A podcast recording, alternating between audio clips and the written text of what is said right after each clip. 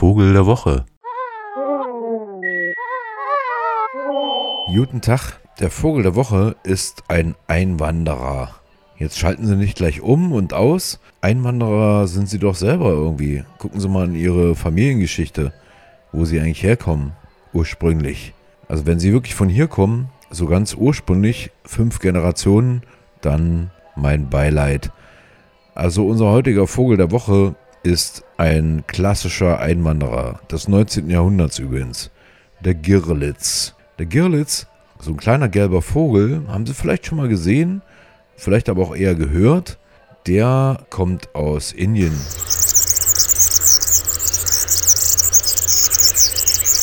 Und gäbe es ihn nicht hier, gäbe es solche Töne nicht.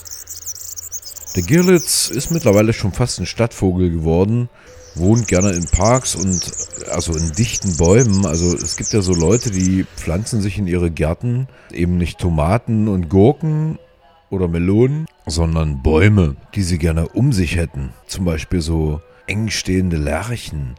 Und das gefällt dem Girlitz gut, denn er liebt es etwas dichter, um sein Nest zu bauen wo er dann auch gerne so kuscheliges Zellstoff, Reste, Zeugs mit reinbaut.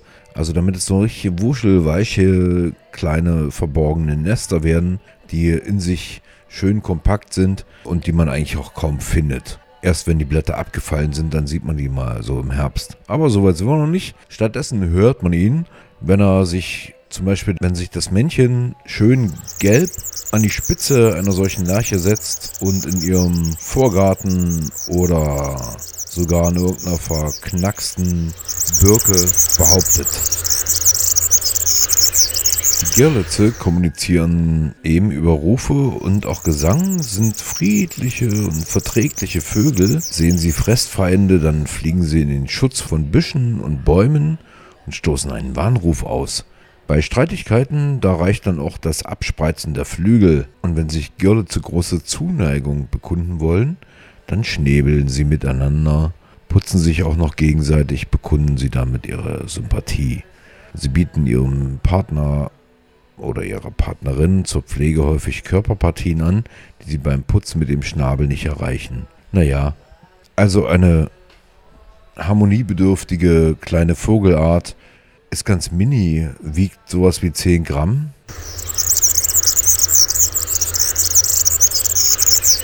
Aber ich wollte nochmal zurückkommen zur Einwanderung sozusagen des Görlitzes. Das finde ich nämlich schon spannender. Im 19. Jahrhundert hat der Görlitz von Süden kommend die Alpen überwunden und dann ein Land nach dem anderen besiedelt und mit seinem Gezwitscher erfreut. Also sprich äh, Schweiz, Frankreich, dann Deutschland, in England. Wahrscheinlich aufgrund des Klimas sind es bisher nicht mehr als 300 Brutpaare, die da sich angesiedelt haben. Aber hierzulande, also in ganz Europa eigentlich, hat es geschafft und ist überall präsent. Das nenne ich doch mal einen Erfolg auch.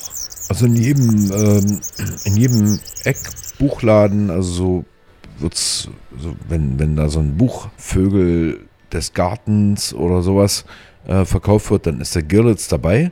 Und dabei ist er noch gar nicht 150 Jahre im Lande, ja. Also hat sich einen Namen gemacht aufgrund seines Geschreis und wird jetzt gehandelt als wahrscheinlich deutscher Singvogel, der Girlitz. Prototyp des erfolgreichen Einwanderers. Allerdings äh, wird er in Spanien gejagt das heißt, dort kann es passieren, dass wenn er nach Süden zieht im Herbst, gefangen wird und gegessen wird. Und heißt wahrscheinlich Yellow Leckerli. Ich kann kein Spanisch, muss ich dazu sagen. Also er heißt wahrscheinlich irgendwie anders. Betito oder so. Aber zumindest wird er mit anderen gefangen. Also die Spanier machen keinen Unterschied.